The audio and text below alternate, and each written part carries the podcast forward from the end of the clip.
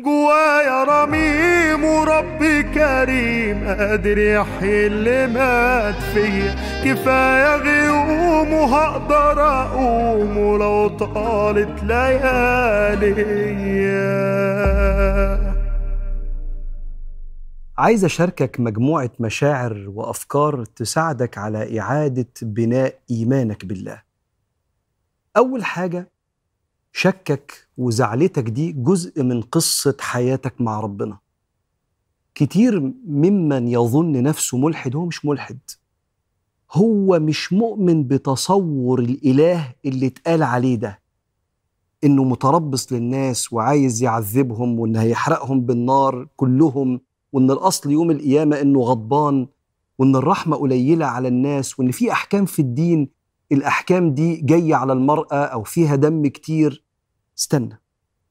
أنت كل زعلتك دي بسبب شوية تشويش في بعض المعلومات. مش بس كده بسبب مواقف في الحياة فيها ابتلاء خلتك تشعر أين رحمة ربنا بيا. فأنت الوجع اللي جواك دلوقتي يشبه كلام النبي عليه الصلاة والسلام.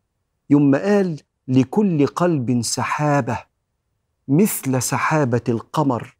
ترى القمر مضيء فإذا علته السحابة أظلم. ثم إذا انقشعت أضاء القمر. أهو أنت قلبك عامل زي القمر ده. جاي عليه وقت صعب جدا جدا. أنت زعلان وشاكك وقلقان.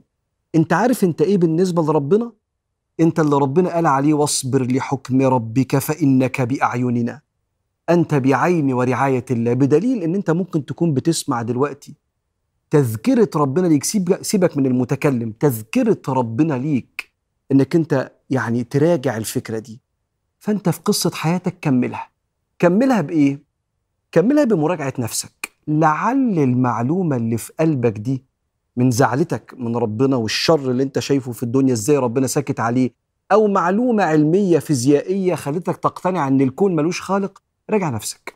يمكن تكون دي من ضمن معلوماتك الغلط. خد بقى كل التساؤلات والزعل والشكوك دي في الخطوة الثالثه واقعد بيها بين ايدين حد من أهل العلم. ما يبقاش سمعت كلام صدك عن طريق ربنا. طب اسأل أهل الله مش تروح تسأل اللي زعلانين من ربنا أو اللي مش مؤمنين بربنا. انت تسأل أهل الله عن تساؤلاتك عن الله أهل التخصص في تساؤلاتك عن التخصص زي ما النبي كان بيحصل معاه. يا رسول الله ناس تجي له كده. أين كان الله؟ فين كان ربنا قبل ما يخلق الدنيا؟ يا رسول الله ماذا كان أول هذا الأمر؟ هم بيسألوه ليه؟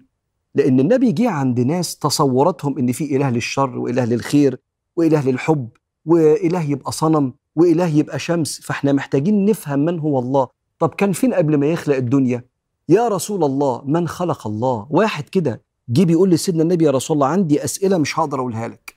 فالنبي قال له أنا عارف أنت بتفكر في واحد اتنين تلاتة لغاية ما جه السؤال بتاع من خلق الله. والنبي يقعد يحكي لهم يفكروا إزاي ويتناولوا الشكوك أو الوجع والزعل ده إزاي. ويجي واحد يقول لسيدنا النبي يا رسول الله أربنا بعيد فنناديه؟ أم قريب فنناجيه؟ فيقول له صلى الله عليه وسلم وينزل القرآن وإذا سألك عبادي عني فإني قريب أجيب دعوة الداعي إذا دعان. فلو سمحت راجع نفسك ولعل الشكوك دي هي مش شك قد ما هي زعل. ودور على حد تستريح له وخد أسئلتك وحطها بين إيديه. دي مسؤوليتك عن نفسك في إعادة بناء ما انهار أو انهدم من الإيمان بالله.